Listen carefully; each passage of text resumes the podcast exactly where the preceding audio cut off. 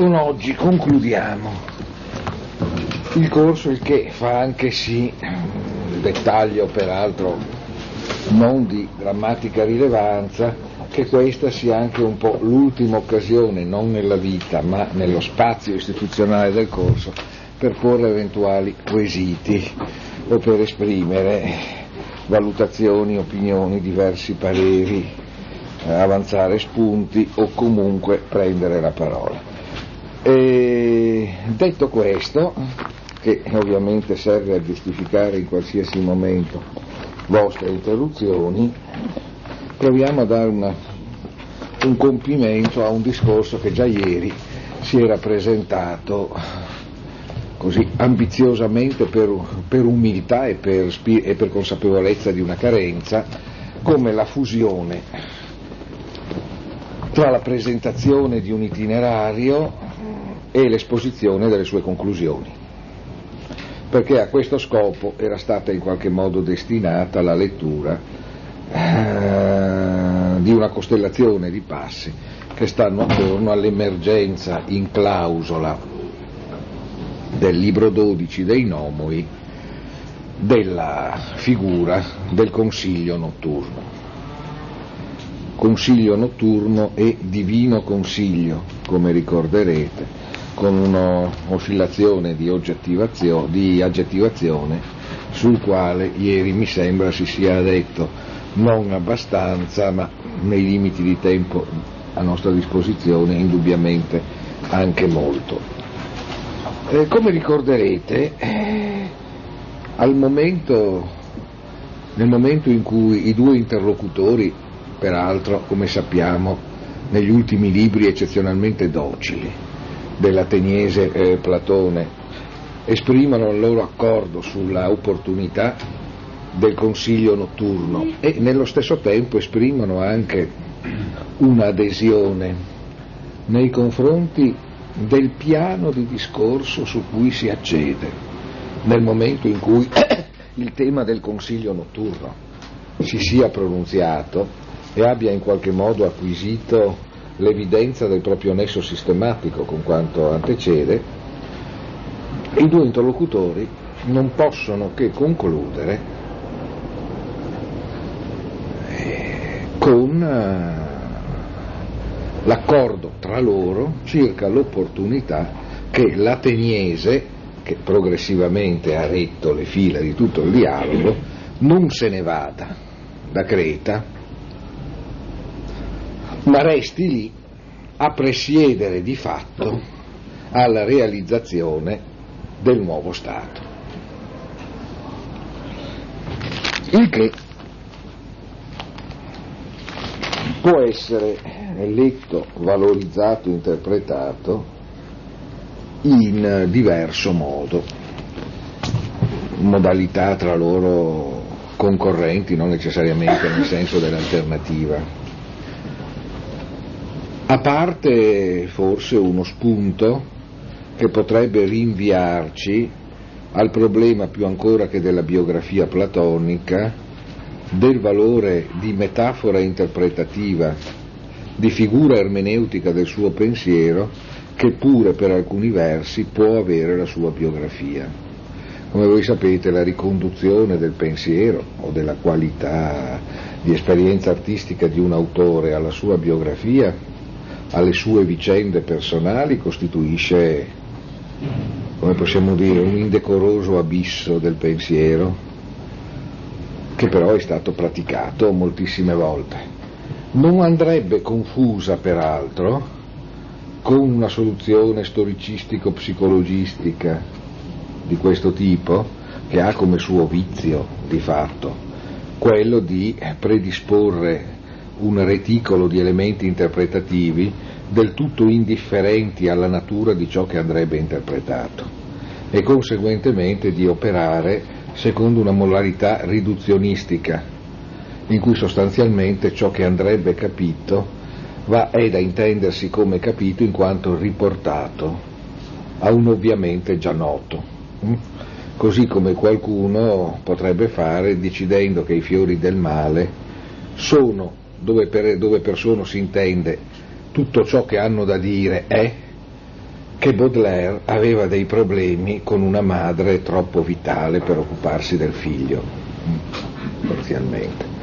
Ora, voglio dire, quando non ci si muova in direzione di questi esiti di voyeurismo fantasioso, a cui peraltro spesso hanno dato il loro contributo nella, in forma deviata risorse intellettuali di grande portata, pensate sostanzialmente a tutti i connubi poco casti e per lo più assolutamente infruttuosi e infecondi, come quelli tra intenzione biografica e psicanalisi? Ecco, in realtà dobbiamo ammettere che a volte l'evocazione delle figure biografiche può consapevolmente diventare un modo di indagine teoretica, Lì non si tratta più evidentemente di rinviare l'opera al suo autore, ma di inventarsi una figura d'autore come mito che consenta di avviare un percorso logico sull'opera. Mm? Platone stesso, dopo tutto, basta pensare alla lettera settima, ci fornisce una propria biografia che da un certo punto di vista si presenta anche come un esercizio autointerpretativo. E allora su questo piano, a cui però ho già dedicato troppo tempo rispetto ai minuti che ho a disposizione, si potrebbe anche ritenere che nella clausola delle leggi sia stato Platone a vergarla, sia stato a maggior ragione il diligente e riverente Filippo Dopunte, noi troviamo sostanzialmente come la realizzazione e il risarcimento di un atto perennemente mancato nella biografia platonica. Eh? Platone, come sappiamo, più volte, di qui il suo Andi Rivieni con Siracusa, più disgraziato di un volo alla Malpensa, come voi sapete, nelle sue varie repliche, sostanzialmente più volte si trova nella condizione di realizzare ante litteram, per così dire, la figura del consigliere del principe. E, se vogliamo, nella sua espansione massima, la figura di un supremo nomoteta,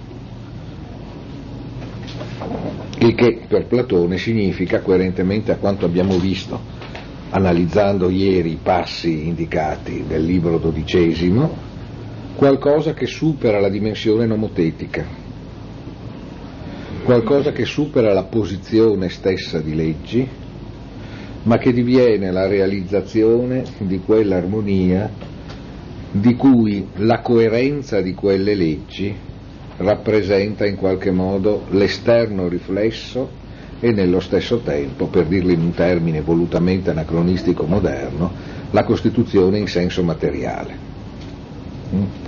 Per dirlo ancora più brutalmente, realizzare il corpo di una Costituzione, ma realizzarlo a partire dalla realizzazione di quell'anima che, come sappiamo per Platone, nella generazione viene per prima e guida il coordinamento di tutti gli elementi che vi interverranno. Mm? E quindi, qui come sappiamo, tutte le storie così fatte apposta per dare spunti a drammaturghi contemporanei per metafore teatrali sul rapporto tra etica, pensiero e potere, i rapporti con Dione, i rapporti con Dionisio, i rapporti con Dionisio il Giovane, che sono in qualche modo per tanti versi la sinopia delle grandezze e miserie del grande consigliere manierista del principe. No? Tutto sommato Platone sotto questo profilo, senza minimamente schiacciarlo su questo après-coup lontano della sua vicenda, può essere interpretato un po' come uno dei grandi saggi di questo snodo di prima modernità, sempre sospesi tra un eremo, in cui pensare lontano dalle implicazioni del mercato, e una corte in cui incastrare nella potenza del principe la forza utopica della propria progettazione. Mm? Tutto sommato il Thomas More che firma la più nota ed eponima Utopia, come sappiamo è cancelliere di Enrico VIII e finisce nello stesso tempo in miseria e poi sostanzialmente eh, decapitato. Mm. Bene, eh, in realtà però non è tanto questo ciò che ci interessa, non tanto ci interessa immaginare un Platone che se non altro nella finzione dialogica del dodicesimo dei Nomoi riesce finalmente a non essere cacciato via con un foglio di via da un posto in cui ha proposto di costituire uno Stato perfetto. Eh? Non è per questo in realtà, credo, almeno in ciò che ci interessa, che Megillo e Clizia fanno a gara, per così dire, per tenerselo lì.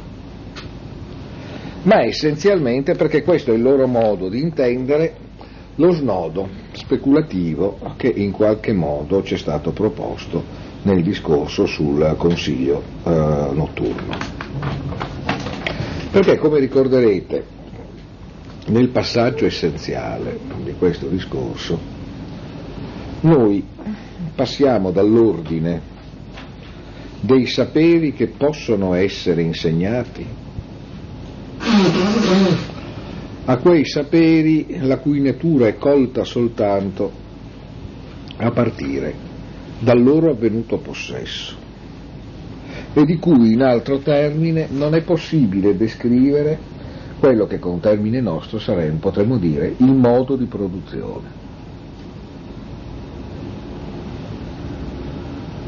Quel superiore sapere che fa sì che l'anima si intoni alla musica delle sfere e che in questo modo essa, come elemento primo, non semplicemente in una gerarchia di importanza, ma in un'effettiva costitutiva sequenza di percorso, produca concretamente la membratura dello Stato, è essenzialmente sapere che non può essere ridotto ha contenuto di sapere che possa essere trasmesso, perché esso coincide con la sua immediata essere pratica, col suo immediato essere pratica.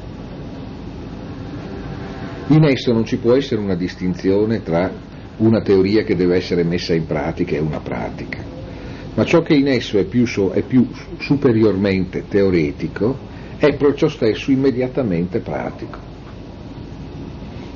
E conseguentemente nel momento in cui si accede a questo piano, noi passiamo in una maniera ancora più risoluta di quanto sia stato fatto in precedenza, dalla considerazione che distingue le capacità, i saperi, le conoscenze dagli uomini che possono possederle o non possederle, a quel piano in cui ciò che risponde alla domanda su cosa sia ciò che si sa, risponde presentando la persona che lo sa e lo sa per il modo in cui è fatta e per il modo in cui agisce.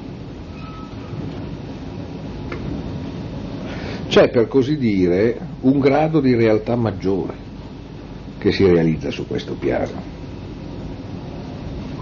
Ma in questo piano si accede soltanto quando vi si accede non avrebbe senso pensare di poterlo descrivere, difatti Platone ci dice che non si può dirne nulla né scriverne nulla perché si parlerebbe d'altro, se non essendovi. Non si può in altri termini descrivere la superiore conoscenza, non perché questa sia ineffabile, ma perché il suo modo di manifestarsi è il modo proprio in cui si manifestano le verità, cioè attraverso la loro evidenza e attraverso il loro operare. Sarebbe in altri termini velleitario tentare di spiegare a chi non abbia questo sapere cosa questo sapere sia in maniera tale da rendere compatibile questo sapere con la condizione di inadeguatezza a questo sapere di chi a quel punto dovrebbe sapere ciò che questo sapere è. Mm? Sarebbe essenzialmente più o meno come chi dicesse io vorrei sapere che cos'è la matematica ma senza doverla studiare o per meglio dire senza dover eh, raggiungere una condizione in cui io la conosca.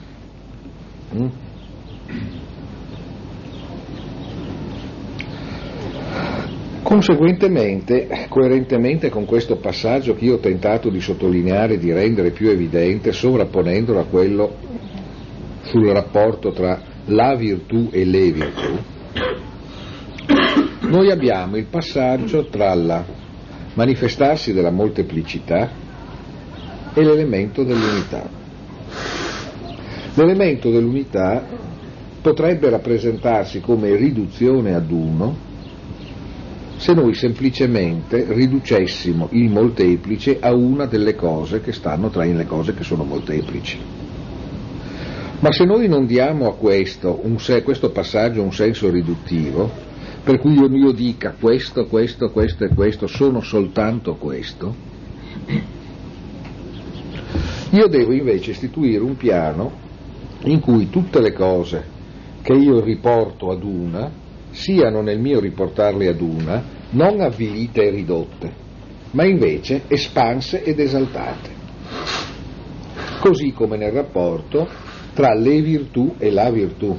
Riconoscere che esiste un'unica virtù nelle virtù non significa riportare le più virtù ad una, ma riconoscere che esiste un rapporto tra loro che le fa essere ciò che ciascuna è che istituisce un piano in cui esse sono più vere e sono più vere proprio perché esse sono un'unica virtù. Ma questo passaggio è essenzialmente costituito da una pratica felice ed armoniosa delle virtù. Conseguentemente sul piano del discorso, questo passaggio corrisponde all'evidenza della totalità, organicità e necessità reciproca di tutte le parti del discorso, rispetto alla considerazione anatomica e scompositiva del discorso stesso. Il che proiettato sui nomoi significa noi non comprendiamo cosa significhino tutte queste disposizioni tutte queste prescrizioni, tutte queste singole leggi, né queste prescrizioni, disposizioni, singole leggi avranno efficacia se non esiste nella comunità che le assume una componente che realizza in sé l'unità coerente e sistematica di esse nel senso che in difetto di questa presenza il cosiddetto Stato si dissolve.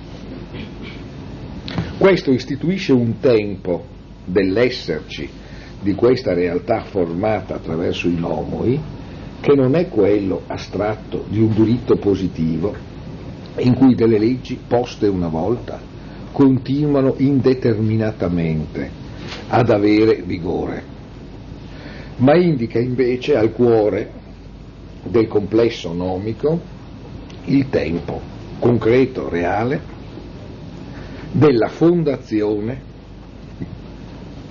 dell'ordinamento in congiunzione con la continuità della sua vita. Cioè c'è un posto, questo è al fondo il consiglio notturno, in cui non c'è differenza tra il fatto che le leggi siano state poste una volta e che ora continuino ad essere rispettate. C'è un tempo che è il tempo del loro sorgere coerente e del loro essere immediatamente la continuità tra la loro forma e la vita che vi passa.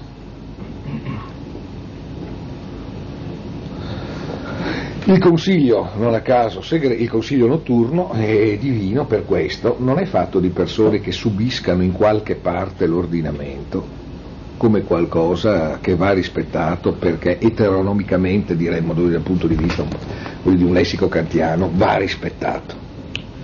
Eh? Sono coloro essenzialmente che ne colgono l'intima unità perché colgono in essi il riflettersi dell'intonazione tra l'ordine dell'anima e l'ordine delle sfere, dell'ordine degli astri. E colgono, potremmo dire con un po' più di azzardo, come questa intonazione sia essenziale per l'ordine dell'anima e per l'ordine degli astri. Eh? Questo, devo dire, in vario modo potrebbe essere anche utilizzato per tenere presente in quel fenomeno così platonico, come è tanta parte del pensiero rinascimentale, il sentimento della necessità del compimento magico della figura dell'uomo per la realizzazione di un ordine cosmico. Eh? Ne avevamo parlato un po' a proposito di Cervantes, ricordate, no? Nell'orizzonte del pensiero rinascimentale più elevato, la magia è il modo in cui si partecipa alla realizzazione di un ordine eterno che peraltro non sarebbe senza questa partecipazione. Necessità della magia, che in questo passaggio supera qualsiasi immaginazione di se stessa di tipo poderoso per diventare parte stessa della potenza divina. Ecco, questo esempio in Giordano Bruno palesemente, con estrema metamorfosi peraltro, gli elementi che dal punto di vista di una letterale riferimento platonico sono casomai accademico-fiorentini, ficiniani, eh, mirandoliani e così via. Ora, questo tipo di passaggio, come in qualche modo anticipavo, a mio avviso è il modo in cui in Platone, coerentemente a un percorso che porta dal mito, ma anche attraverso il rigenerarsi della funzione mitica, alla dimensione filosofica, da una manifestazione di, veri- da manifestazione di verità che ha essenzialmente la forma dell'immediata epifania e quindi dimensione mitica, ad una in cui l'elemento armonioso del vero deve realizzarsi attraverso l'uomo. E quindi attraverso ciò che qui si potrebbe dire la dimensione di un pieno sapere, che però, come abbiamo visto, si manifesta come un pieno sapere proprio quando supera, per così dire, l'orizzonte della mera conoscenza di qualcosa. In un certo senso, ma qui chiaramente tocchiamo questioni ancora più grandi di quelle che stiamo sfiorando e quindi del tutto inadeguate alle dimensioni del pensare di chi vi parla, ma qui tocchiamo una volta di più una dinamica che intrinseca ha un aspetto esoterico che la filosofia si porta inesorabilmente con sé, che è quella che la butta costantemente in una direzione in cui incontra per una sorta di necessità che si risolve in istanti decisivi la poesia. Cioè il fatto che in realtà la, la, la filosofia stessa raggiunge la sua espressione massima nel momento in cui anche realizza pienamente i propri apparati, anche superandoli e dissolvendoli.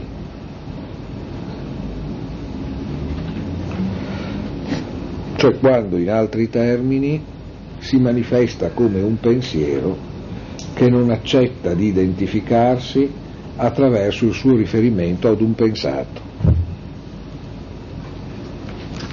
Quando cioè in altri termini consuma pienamente la sua possibilità di dirsi come pensiero di qualcosa. Il che in qualche modo fa sì che ci sia sempre un che di paradossale, sia detto senza critica nei, nei, nei confronti di nessuna prassi scientifica corrente, ogni qualvolta noi si parli della filosofia di qualcosa, della storia, dell'arte, di questo, di quello, ciò che è possibile sia solo in ordine a un discorso di scelta di presupposti, ma nel suo realizzarsi come filosofia, la filosofia supera il suo essere filosofia di qualcosa. In essa il pensiero si emancipa dall'essere il pensiero di qualcosa Così come nell'orizzonte dei nomoi platonici il consiglio notturno passa dalla luce del giorno alla veglia notturna proprio perché assume su di sé il carico di questa non dimenticanza,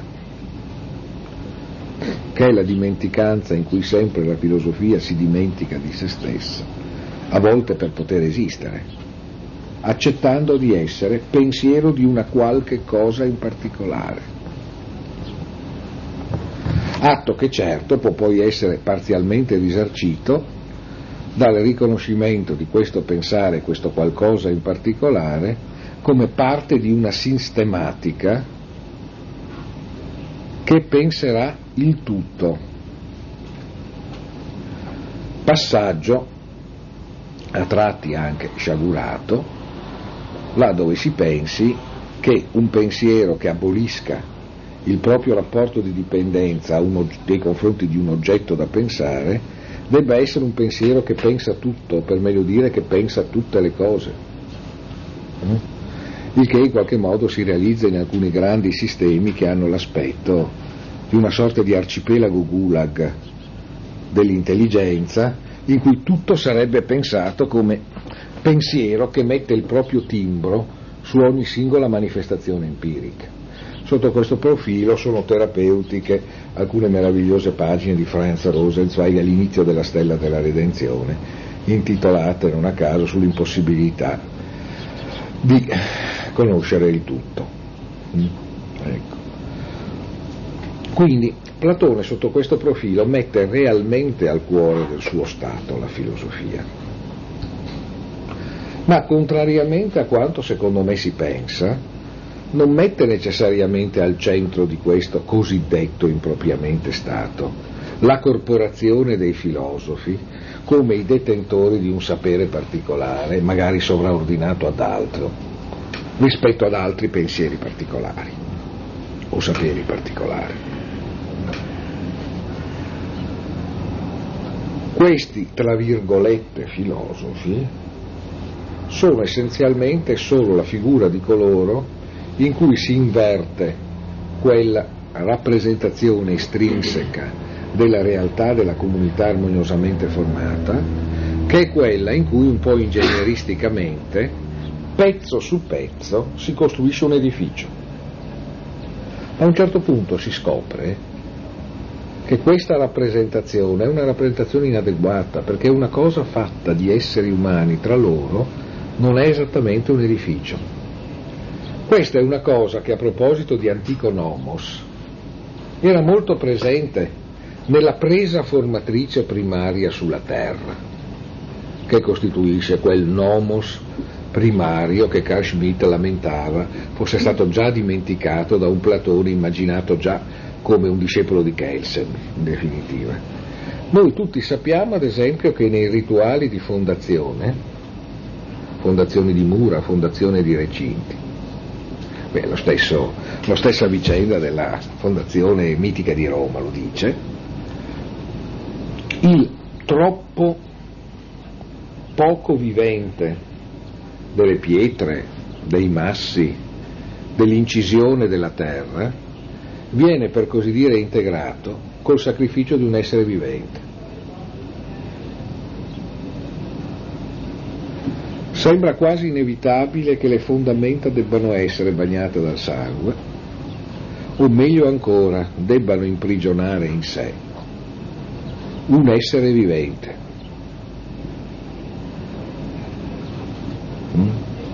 Ma se qualcuno ha visto, io faccio appello di tanto in tanto ai cinefili, se qualcuno ha visto un bellissimo film di Paragianov, regista georgiano, ora defunto, eh, La leggenda della fortezza, eh, che ci parla della fondazione di un tuttora esistente, famosissimo, importantissimo castello di epoca proto-medievale georgiano, rude poderoso castello, assolutamente però inciso a fuoco nel sentimento identitario di quella nazione,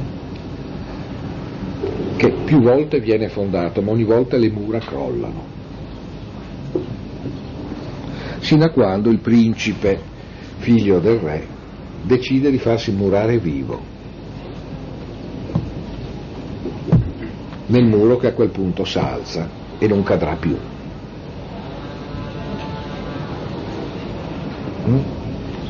In altri termini, a un certo punto l'edificazione tecnico-costituzionale deve necessariamente cedere a ciò che non tanto la completa e la sormonta, ma realmente dall'inizio la rende possibile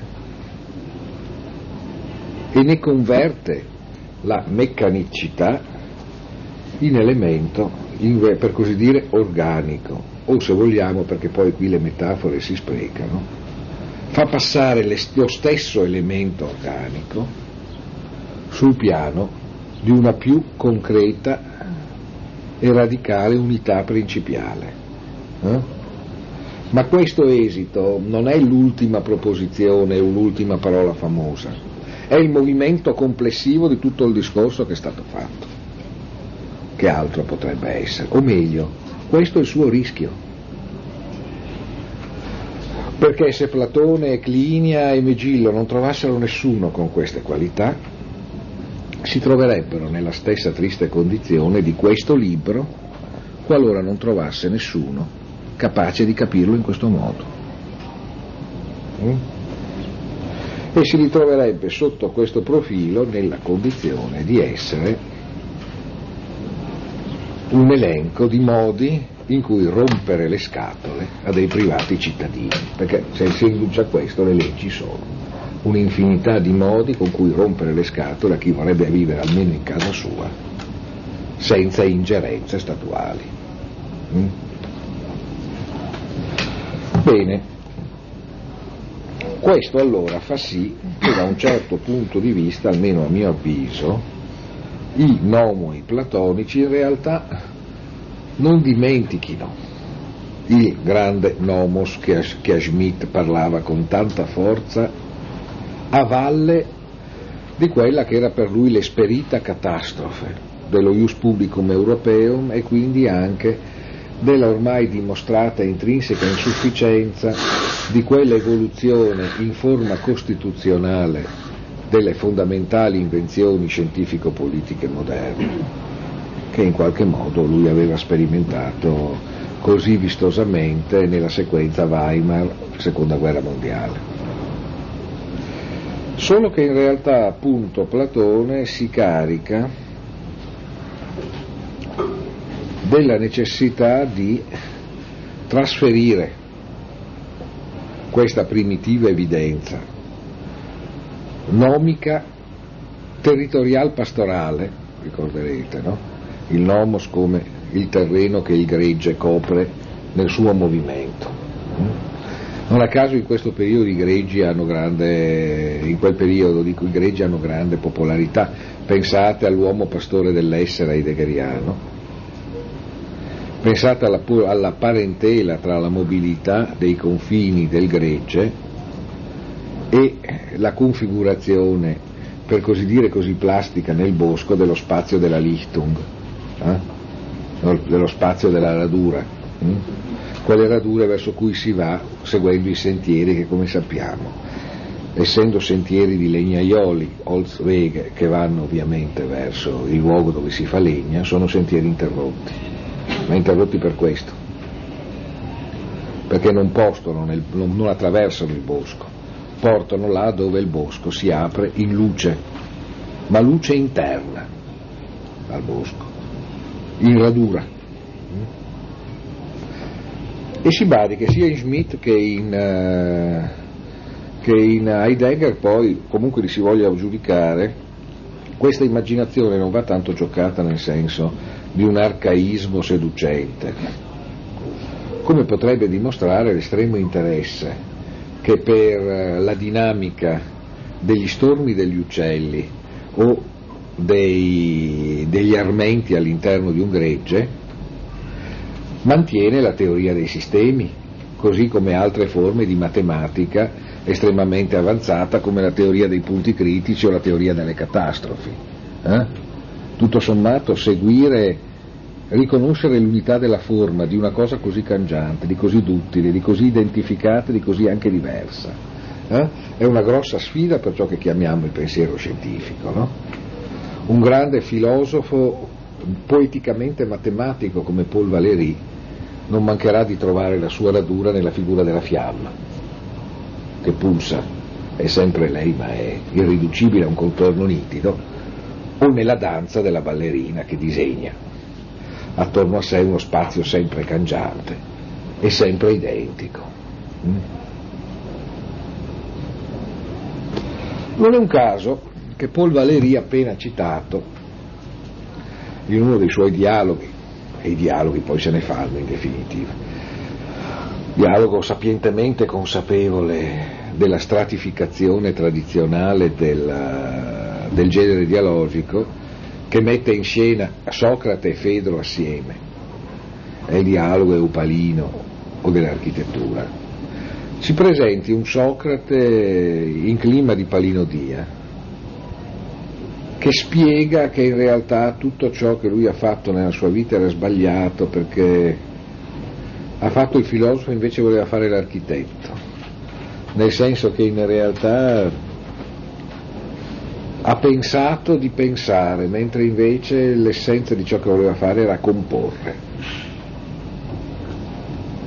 Ecco, in un certo senso forse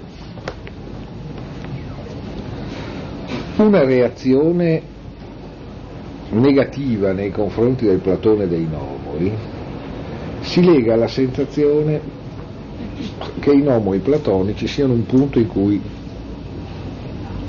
il pensiero platonico si presenti come un pensiero ostinatamente positivo e ad un tempo stesso, nel senso generico con cui si usa spesso questo termine, filosoficamente astratto.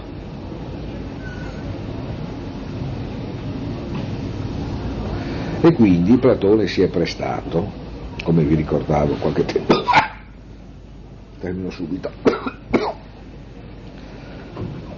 fare in qualche modo da sinopia o d'archetipo per il pensatore che sovrappone alla vita intellettualisticamente un modello di come questa dovrebbe essere pensato, per così dire, fuori dal tempo. In realtà i nomoi sono il tentativo di fare esattamente l'opposto.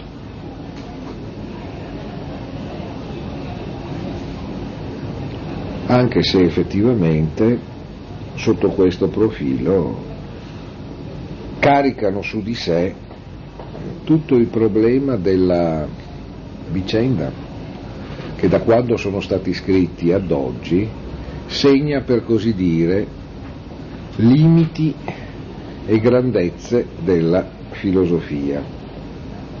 Non a caso i nomoi, come vi dicevo, terminano con un appello a Platone ateniese perché resti lì e perché faccia tutto ciò che non si può dire. E questa, sapete, è una conclusione squisitamente letteraria. Allora, sotto questo profilo, forse, potrebbe essere evocato anche per Platone, cediamo per una volta, se non all'autobiografismo, all'idea di una persona, quantomeno scritta nel testo che egli scrive, si potrebbe rievocare appunto quella passo di Balzac che piaceva così tanto a Roland Barthes, là dove diceva si scrive per essere amati e si è letti senza poterlo essere. Questo effettivamente rilancia, rilancerebbe, adesso abbiamo concluso, il problema della natura poetica, nonostante tutto, di un testo come i Nomoi inteso non tanto come aspetto letterariamente suggestivo di un'opera che non è letteraria,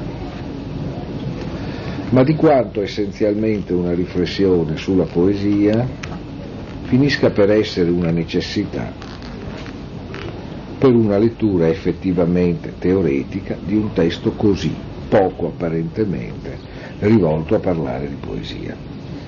E dall'altra parte forse quanto l'ambizione di produrre realtà,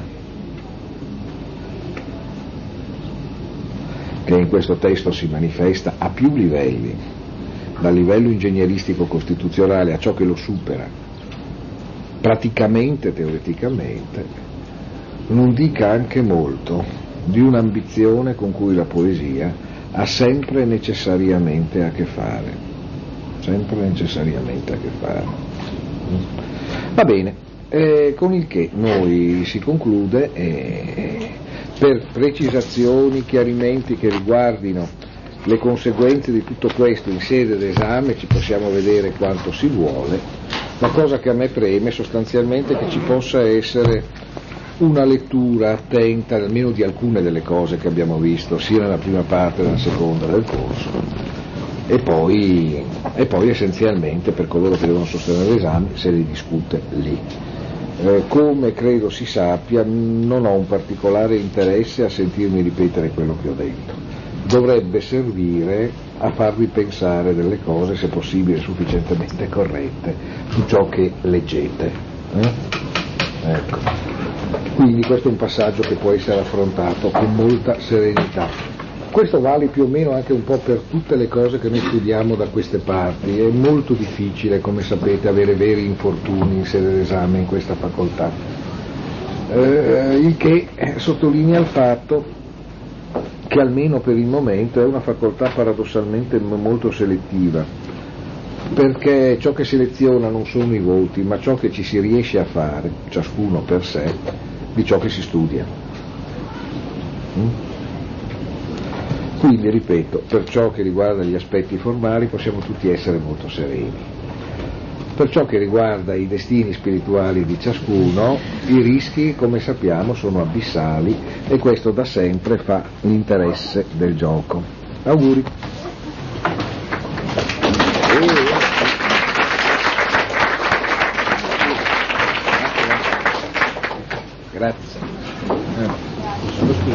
Sempre, lei ha parlato del cavaliere che qui sei della Marocco, non sa Kumaraswamy. Kumaraswamy, sì, è inserito come, sì, sì, è inserito come, sì, sì, è inserito come introduzione in Sergo Wayne nel Cavaliere Verde. Ser, no, Ser, sì, ah, Ser, sì, sì, eh, sì, Sergo Wayne. Eh, legato l'autore Dunque Sergo Wayne è un personaggio della saga di Arturo, no, questo è un testo del 300 gallese, e no, questo aspetta che dico, quindi è un anonimo. Comunque lo trovi nella bibliotechina del. Ok, ci ne un attimo e Anandra Kumaraswamy è autore di un saggio che credo sia anche poi raccolto però in quella raccolta di saggi ah no, io devo fare vedere in quella raccolta di saggi eh, di Kumaraswamy pubblicata da Delphi una quindicina d'anni fa che si intitola Il grande brivido. Il grande brivido. Un'altra cosa scusi lui sempre ha parlato anche dei re cavalieri di Zimmer, Zimmer, sì, il re Zimmer, come camera? Ok. Zimmer, Ike Zimmer, eh, il re il cadavere. Il cadavere, ok. Il re il cadavere, il